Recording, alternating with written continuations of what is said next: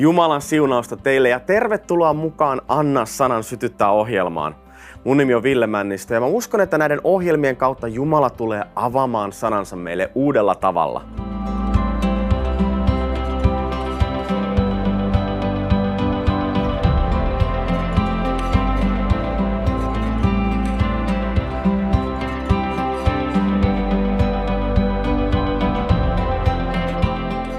Tervetuloa mukaan. Tämän ohjelmasarjan kautta me ollaan puhuttu liitosta Jumalan kanssa.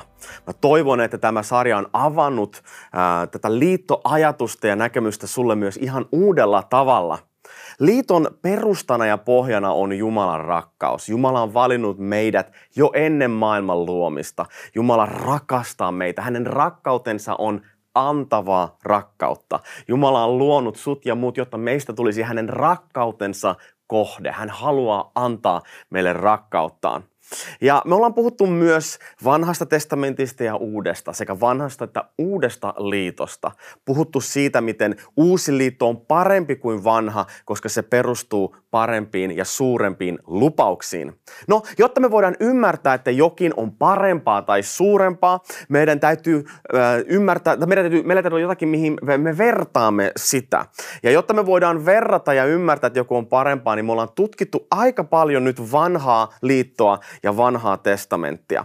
Koko Jumalan pelastussuunnitelma ja tarina kulkee eri liittojen kautta. Jumala on liiton Jumala. Jumala ei tee mitään liittonsa ulkopuolelta, vaan hän toteuttaa suunnitelmansa eri liittojen kautta. Ja me ollaan tutkittu sitä, miten vanha liitto oli osapuolten yhtävertaista antamista, kun taas uusi liitto Jeesuksessa ja uusi liitto on yhdensuuntaista antamista. Jumala itse teki liiton itsensä kanssa sun ja mun puolesta. Me voidaan vain Jumalan armon kautta vastaanottaa sitä. Ja uudessa liitossa aina se vahvempi osapuoli to oli myös niiden liiton ehtojen takaajana. Ja nyt Jeesus Kristus on meidän takaaja. Hän takaa Jumalan edessä, Isän edessä ne liiton ehdot. Jumala lähetti Jeesuksen meidän ta- takia ja meidän tähden. Ja nyt me voidaan vastaanottaa se armo, armon kautta se vanhurskauden lahja. Meillä on oikeus tulla Jumalan eteen, niin kuin ei olisi edes syntiä. Kun Jumala näkee meidät, hän näkee meidät Jeesuksen veren kautta, Jeesuksen veren läpi. Ja me voidaan tulla niin kuin lapsi isän syliin, juosta ja sanoa, että Abba isä, sä olet mun taivaallinen isä. Ja sitä liitto myös tarkoittaa pohjimmiltaan, Jumala tuo meidät perheeseensä. Meistä tulee Jumalan lapsia. Ja silloin Jumalan lapsena meillä on oikeus niihin etuihin, mitä perheessä on. Ja mä voin luvata, että Jumalan perheessä on aika paljon mahtavia etuja. Ajattele kaikki valtias Jumala, hyvä Jumala, täydellinen Jumala. Hän, joka vain ainoastaan rakastaa ja haluaa hyvää hän on kutsunut meidät perheeseensä. Ja sen takia liitto hyvin yksinkertaisesti sanottuna tarkoittaa sitä, että kaikki mitä on sinun on minun ja kaikki mitä on minun on sinun. Ja jos sä uskot Jeesuksen Kristuksen, se on paras asia, mitä sä olet koskaan elämässäsi tehnyt, koska Jumala on tuonut sut hänen perheeseensä. Me ollaan puhuttu myös siitä, miten vanhassa testamentissa liitossa oli kolmea erilaista liittoa. Oli suullinen liitto, oli ruokaliitto ja oli vere, veriliitto. Ja viime jaksossa me käytiin läpi siitä, miten liitto Abrahamin kanssa on Israelin peruste. Ja tämä liitto Abrahamin kanssa on ollut käänteen tekevä liitto tässä pelastussuunnitelmassa, koska Abrahamin kautta Jeesus tuli meille – Jumala antoi jo lupauksen Messiasta, Jeesuksesta jo ihan aikojen alussa. Me löydetään tämä ensimmäinen Mooses ää, luku kolmesta. Me nähdään, miten Jumala lupaa, että tulee joku, joka murskaa paholaisen pään. Tulee joku, joka ottaa takaisin sen, mitä paholainen ää, varasti meiltä jo silloin syntin lankemuksen aikana. Ja nyt Jeesus on annettu meille. Mutta me ollaan aika paljon nyt keskitytty ja puhuttu tästä vanhasta liitosta ja mä haluaisin nyt pikkasen katsoa tänne uuteen liittoon ja kysyä tämän kysymyksen, että no miten sitten mä voin tulla osalliseksi sitä uutta liittoa. Ja tässä, tässä, tässä jaksossa haluaisinkin puhua nimenomaan pyhästä hengestä, että pyhä henki on meissä, koska suurin ilmestys, minkä me voidaan saada liitosta, suurin ymmärrys on se, että Jumala itse antaa itsensä meille pyhähengen kautta. Jumala itse tulee meidän luokse. Ja se, siis pysähdy hetkeksi, ajattele. Kaikki valtias Jumala, hän, joka on luonut kaiken, luonut kaikki mitä me nähdään, universumit, luonut sut ja mut, hän itse liittonsa kautta tulee meidän luokse. Pyhän hengen kautta hän asuu meissä. Ja mä haluaisin pikkasen katsoa tätä tänään, että pyhä henki on meissä. Mutta miten me siis ensinnäkin pääsemme osalliseksi tähän liittoon? Me astutaan liittoon uudesti syntymisen ihmeen kautta. Uudesti syntymisen ihmeen kautta, jossa synnin kuolema jää taakse ja me astutaan ikuiseen elämään Jumalan kanssa. Liittohan oli siis yhdeksi tulemista. Ja nyt sitten uudessa liitossa meidän henkemme yhdistyy Jeesuksen kanssa. Ensimmäinen kirje korintolaisille 6.17 sanoo näin mutta joka liittyy Herraan, on samaa henkeä hänen kanssaan. Eli uudessa liitossa me yhdistymme yhteen Jeesuksen kanssa. Tämä ei ole vain joillekin superihmisille, vaan tämä on ihan jokaiselle. Jumala kutsuu jokaista ihmistä tulemaan hänen luokseen. Ja mä haluan nyt sanoa yhden asian. Uskoon tuleminen ei ole vaikeaa. Uskoon tuleminen ei ole vaikeaa. Joelin kirja 3 ja 5 sanoi, mutta jokainen, joka huutaa avukseen Herran nimeä, pelastuu. Ajatelkaa, jokainen, siis jokainen ihminen tässä maailmassa, joka huutaa Herran nimeä pelastuu. Se on ihan sama, että huudatko sä ensimmäisen kerran vai huudatko sä sadannen kerran, Jumala kuulee. Jumala on uhrannut poikansa meidän takia. Siis Jeesuksen kuoleminen ja ylösnousemus on suurin ihme, mitä on koskaan tapahtunut. Se on suurin uhri, suurin teko Jumalan puolelta. Miksi Jumala tekisi jonkun suurimman teon josta se olisi meille vaikeaa. Ei, se nimenomaan päinvastoin. Jeesus on kuollut ristillä sun ja mun puolesta, jotta uskoon tuleminen, hänen luokse tuleminen olisi helppoa, rakkaat ystävät. Me huudamme avuksi Herran nimeä ja me pelastumme. Amen. Tämä on mahdollista jokaiselle, joka huutaa Jumalan puoleen ja uskoo siihen, että Jeesus Kristus on minun Herra. Jeesus on Herra. Amen. Eli synnittömänä Jeesus kantoi syntimme ristille ja kuoli meidän puolesta. Ylösnousemuksen kautta hän toi meidät ikuiseen elämään. Koska me olemme hänessä, me voimme hänen kauttaan osallistua kaikkeen siihen siunaukseen ja elämään, mitä Jumala on ja mitä Jumalassa on.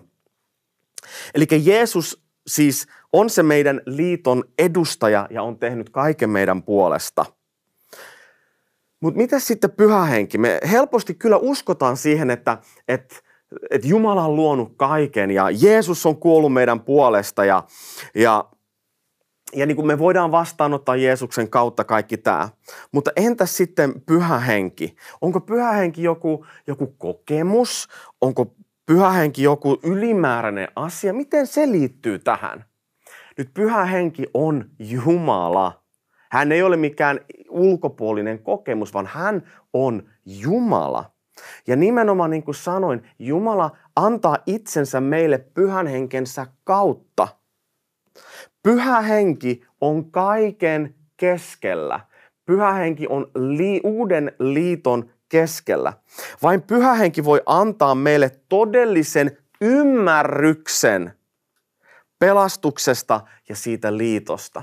Eikö se ollut nimenomaan mitä Jeesus rukoili, kun hän sanoi, että hän lähettää pyhähengen, joka johdattaa meidät kaikkeen totuuteen. Jumala antaa pyhähengen meille, jotta pyhähenki voi meissä kirkastaa Kristusta, antaa totuuden, auttaa meitä ja nimenomaan ilmasta sitä, mitä se liitto tarkoittaa. Koska nyt liitto oli sitä, että kaikki mitä on hänen on minun, kaikki mitä on minun on hänen.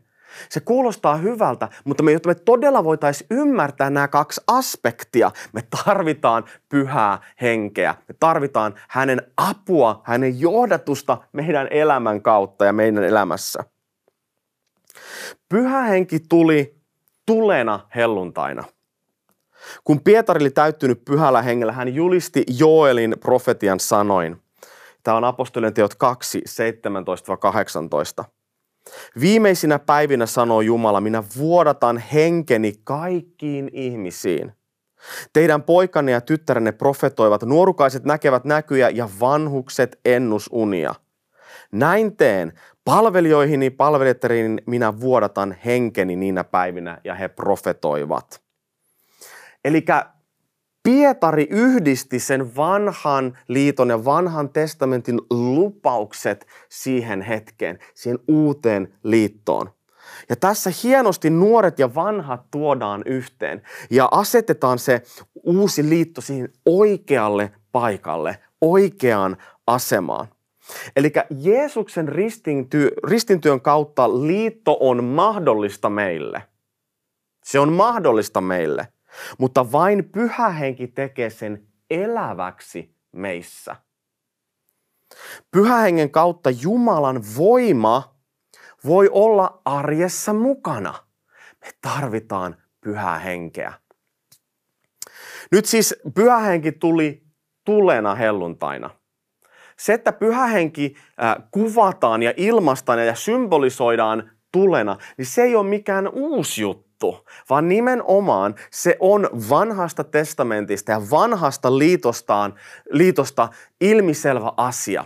Nimittäin jos me katsotaan vanhaa testamenttia, niin Jumala usein ilmestyi ihmisille tulena. Tällä tulena ilmestymisellä oli aina kaksi merkitystä. Ensinnäkin Jumala ilmaisi sen tulen kautta voimaansa. Ja toisekseen Jumala ilmaisi aina hänen läsnäoloaan sen tulen kautta.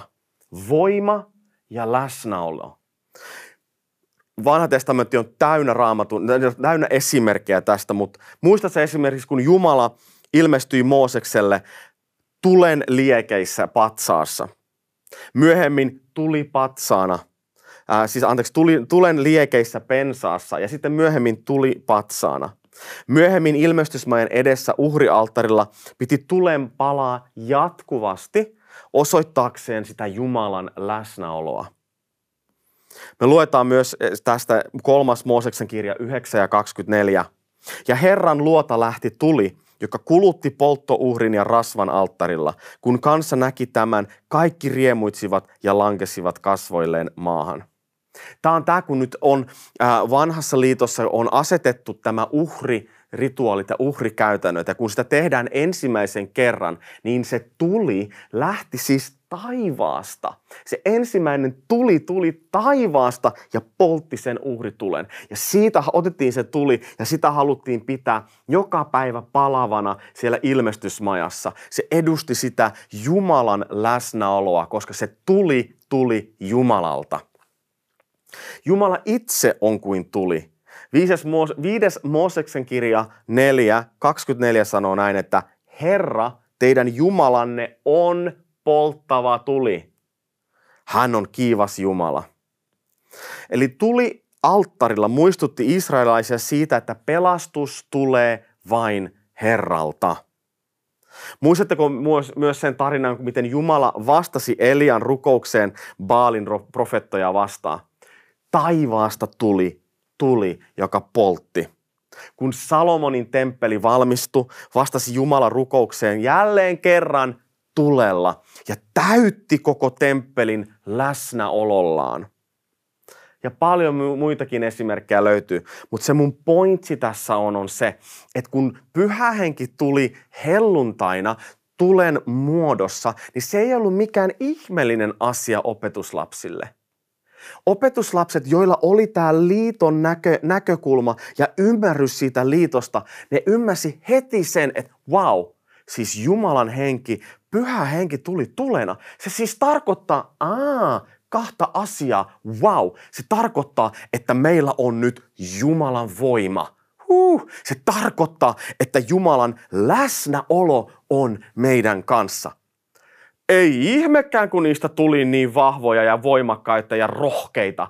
Ajattelen, oli tähän mennessä Jeesuksen ylösnousemuksen jälkeen, ne oli kuulkaas ollut piilossa ja kokoontunut keskenään ja mietti, että mitä tässä tulee. Ne rukoili yhdessä ja paastos yhdessä ja jako ehtoollista yhdessä ja mietti, että what to do, mitä tässä nyt tapahtuu. Mutta kun pyhä henki tuli voimana ja läsnäolona, rohkeus tuli ja he uskalsi mennä eteenpäin. Ja ajatelkaa, Pietari nousee esiin ja julistaa mielettömän rohkeasti, että Jeesus Kristus on kuollut teidän puolesta. Jeesus on ylösnoussut ja vain Jeesuksen kautta. Hän yhdistää sekä vanhan että uuden liiton ja tuo sen esille, että vain Jeesuksen kautta on pelastus tullut lähelle ja näin. Rohkeus tulee pyhän hengen kautta me tarvitsemme pyhähenkeä meidän elämässä, jotta tämä liitto, se mitä meillä on Kristuksessa, voisi olla elävä meissä tänään. Eikö niin? Me olemme myös pyhän hengen temppeli. Nyt vanhassa testamentissa ja vanhassa liitossa Jumala oli valinnut sen temppelin, ilmestysmajan ensin ja sitten temppelin läsnäolon paikaksi. Siellä hän oli itse paikalla. Mutta nyt uudessa liitossa me olemme se temppeli. Me olemme pyhän hengen temppeli. Ja vain sitä kautta, ymmärrys siitä, vain pyhän hengen kautta tämä liitto tulee voimaan ja tehokkaaksi meidän elämässä. Hesekiel profetoi pyhän hengen luonteesta näin. Hesekielin kirja 36, 27. Minä annan henkeni teidän sisimpäänne ja ohjaan teidät seuraamaan säädöksiäni ottamaan varteen minun käskyni ja elämään niiden mukaan. Minä annan hengen teidän sisimpäänne ja ohjaan teitä seuraamaan säädöksiäni. Me katsotaan tätä seuraavassa jaksossa hieman enemmän, että no millä tavalla pyhä henki sitten johdattaa meitä ja auttaa meitä elämään Jumalan tahdon mukaan, Jumalan säädösten mukaan. Me katsotaan sitä ensi jaksossa enemmän. Mutta se täällä Hesekiel jo profetoi siitä, että pyhä henki tulee meihin.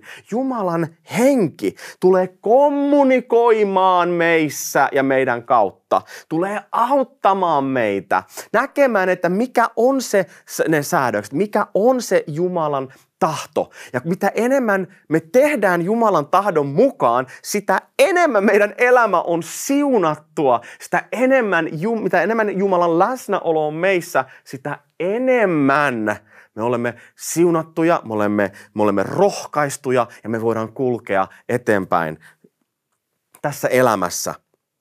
Eli ilman häntä, ilman pyhää henkeä, kaikki nämä lupaukset on vain ideoita – me tarvitaan pyhän hengen voimaa, jotta Jumalan lupaukset tulisi eläviksi. Nyt uudessa liitossa siis Jumalan läsnäolo on meissä pyhän hengen kautta. Ja, mutta ei pelkästään meissä yksilöinä, vaan myös Kristuksen ruumiina. Nyt ei ole siis jotakin vaan jotakin yhtä paikkaa, vaan missä ikinä uskovat tulee yhteen, siellä hän on heidän keskellä. Ajattele, Siis tämä on oikeasti sellainen totuus, mitä me on vaikea ymmärtää. Mutta jos me todella niin kuin ymmärtäisiin, niin se vapauttaa meitä hirveästi. Ajattele, ei ole mitään väliä, että missä päin maailmaa me ollaan. Kun me tavataan uskovia sisaria ja veliä, niin Kristus on siellä meidän kanssa. Me voidaan kokea yhteyttä toistemme kanssa. Mä, mä toimin lähetyskoordinaattorina ja työskentelen monissa eri maissa. Ja tämä on ollut mun mielestä todella ihmeellistä, että vaikka – vaikka me tullaan differ- e- erilaisista kulttuureista, vaikka me ei välttämättä ymmärretä toisiamme, puhutaan eri kieltä, mutta aina kun me aletaan rukoilemaan yhdessä, ylistämään Jumalaa yhdessä, ei ole mitään väliä, että mistä tullaan. Me voidaan kokea sitä yhteyttä, kokea sitä rakkautta yhdessä. Ja sä, wow, meitä yhdistää jokin suurempi pyhä henki on meissä, joka yhdistää meitä, tuo meitä lähelle, auttaa meitä ja sitä kautta me voidaan kokea sitä yhteyttä, koska se on nimenomaan se, mihin Jumala haluaa meidät tuoda. Jeesus itse sanoi, että minä olen yhtä isäni kanssa, isä sinä olet minussa ja minä olen heissä, puhuu meistä. Ja silloin pyhän hengen yksi tehtävä on se tuoda meitä yhteen, tuoda meitä siihen yhteyteen, siihen sydämen yhteyteen, elävään yhteyteen. Ja nyt kun me puhutaan yhteydestä, niin mä en tarkoita sitä, että meidän pitäisi kaikki nyt niin kuin olla samaa mieltä. Yhteys ei ole sitä, että me ollaan samaa mieltä kaikista asioista. Mutta todellinen yhteys on sitä, että mä hyväksyn sinut sisarenani ja veljenäni. Se, että mä ymmärrän, että se mikä meitä yhdistää on suurempi kuin se, mitä meitä, mikä meitä erottaa.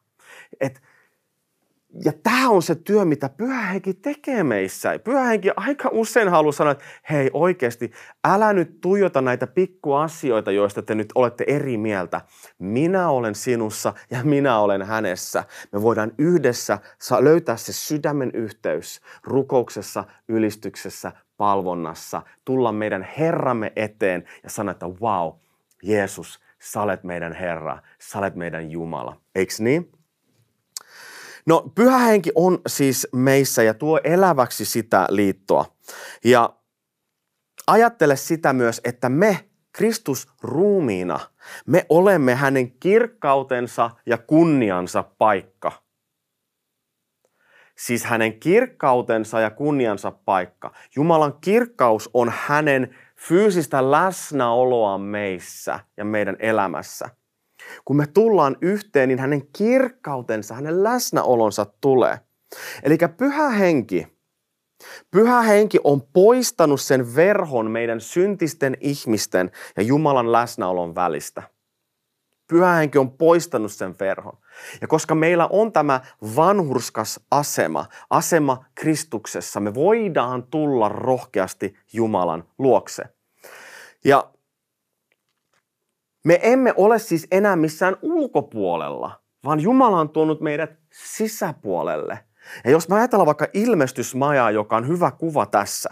Ilmestysmajahan koostui kolmesta eri asiasta. Oli tämä esipiha, missä tapahtui kaikki tämä uhraaminen. Ja sitten oli se pyhä, mentiin sinne sisälle, sinne teltta oli se pyhä, ja siellä pyhässä oli kaikki tämä, nämä suitsutukset ja ylistys ja kaikki muu tällainen. Ja sitten mentiin vielä kaikkein pyhimpään, missä oli liiton arkki.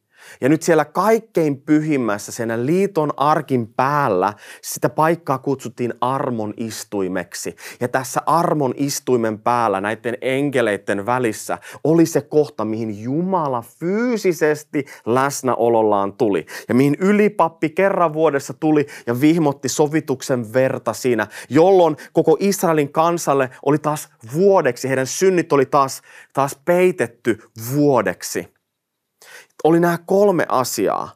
Nyt pyhä henki, pyhä henki on ottanut pois tämän esiripun. On ottanut pois sen, jotta meillä on pääsy kaikkein pyhimpään. Nyt tietenkin siis tämähän on tapahtunut Jeesuksen, koska Jeesus on se uhrilahja, joka annettiin meidän puolesta. Jeesus on avannut tämän tien meille. Aika mielenkiintoista. Muistatteko, miksi fariseukset suuttu Jeesukselle todella pahasti. No monta eri kertaa, mutta yksi kerta, kun fariseus tuli Jeesuksen luokse ja kysyi, että kuka sä oot? Millä oikeudella sä teet näitä asioita, mitä sä teet? Kuka sä olet? Kerro! Ja Jeesus vastaa näin. Tämä evankeliumi Johanneksen mukaan 14 ja 6. Jeesus vastasi, kuuntele. Minä olen tie, totuus ja elämä. Ei kukaan pääse isän luo muuten kuin minun kauttani. Ja fariseukset suuttu aivan törkeästi. Ne oli ihan tosi käärmeissä. Miksi? Jeesushan vaan sanoi, että minä olen tietotuus ja elämä. Mitä ihmeellistä siinä on? Mutta nyt jos liitton näkökulmasta muistat, jos me katsotaan vanhaa testamenttia, tämä ilmestysmaja, jossa oli nämä kolme osaa, jossa oli se kaikkein pyhin, se paikka, missä oli Jumala – Jumalan läsnäolo. Näille oli erilaisia nimiä, näille kulkuväylille oli erilaisia hebreankielisiä nimiä. Portti, joka johdatti siihen ilmestysmajan pihaan, se portti, sen nimi oli tie. Se ovi tai kulku sinne pyhimpään, niin sen nimi oli totuus. Ja se kulkuväylä sinne kaikkein pyhimpään, niin sen nimi oli elämä. Eli nyt kun Jeesus sanoo, että minä, minä olen tie, totuus ja elämä. Toisin sanottuna Jeesus sanoi, että minä olen se ilmestysmaja. Minä olen se paikka, jossa uhrataan. Minä olen se uhri. Minun elämäni on se pyhä Jumalan edessä, se ylistys Jumalan edessä, se synnitön uhri. Ja minä olen se, joka avaa sen tien. Niin kuin se sanoi, kukaan ei pääse isän luo muuten kuin minun kauttani. Minä olen ilmestysmaja. Minä olen se paikka, jossa Jumalan läsnäolo on. Minä olen toisin sanottuna Jumala.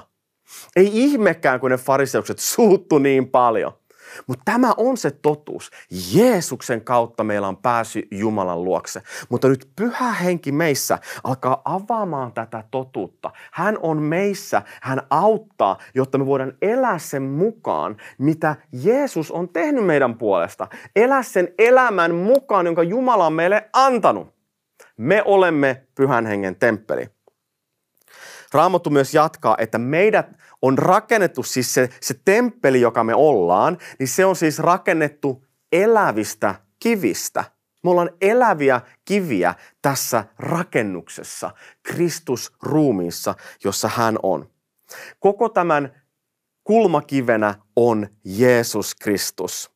Mutta me ei olla ainoastaan kiviä, eläviä kiviä tässä, ja voit lukea tämän ensimmäinen Pietarin kirja 2, 4 ja 5. Se puhuu tästä. Me ei olla ainoastaan kiviä, vaan me ollaan myös papisto, joka palvelee Jumalaa siinä temppelissä.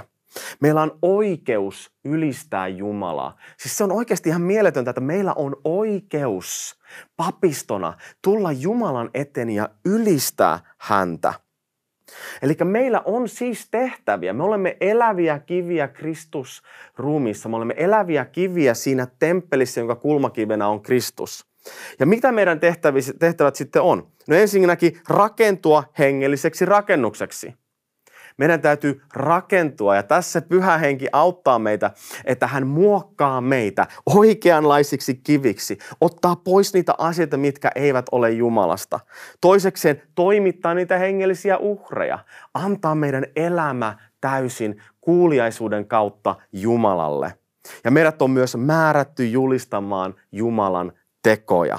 Ja tässä kaikessa me tarvitaan pyhän hengen voimaa ja viisautta. Me tarvitaan toisiamme, koska vain yhdessä me voidaan olla vahvoja. Vain yhdessä me voidaan muodostaa se muuri paholaisen juonia vastaan. Rakkaat ystävät, mä haluan tämän ohjelman kautta kutsua meitä siihen yhteyteen, mikä meillä on toistemme kanssa Kristuksen kautta. Amen. Ja mä haluaisin jatkaa tästä ensi jaksossa ja puhua siitä, miten pyhä henki nyt alkaa muokkaamaan meitä, jotta me voidaan elää Jumalan tahdon mukaisesti. Joten tervetuloa ensi kerralla mukaan ja nyt Jumala teitä siunatkoon.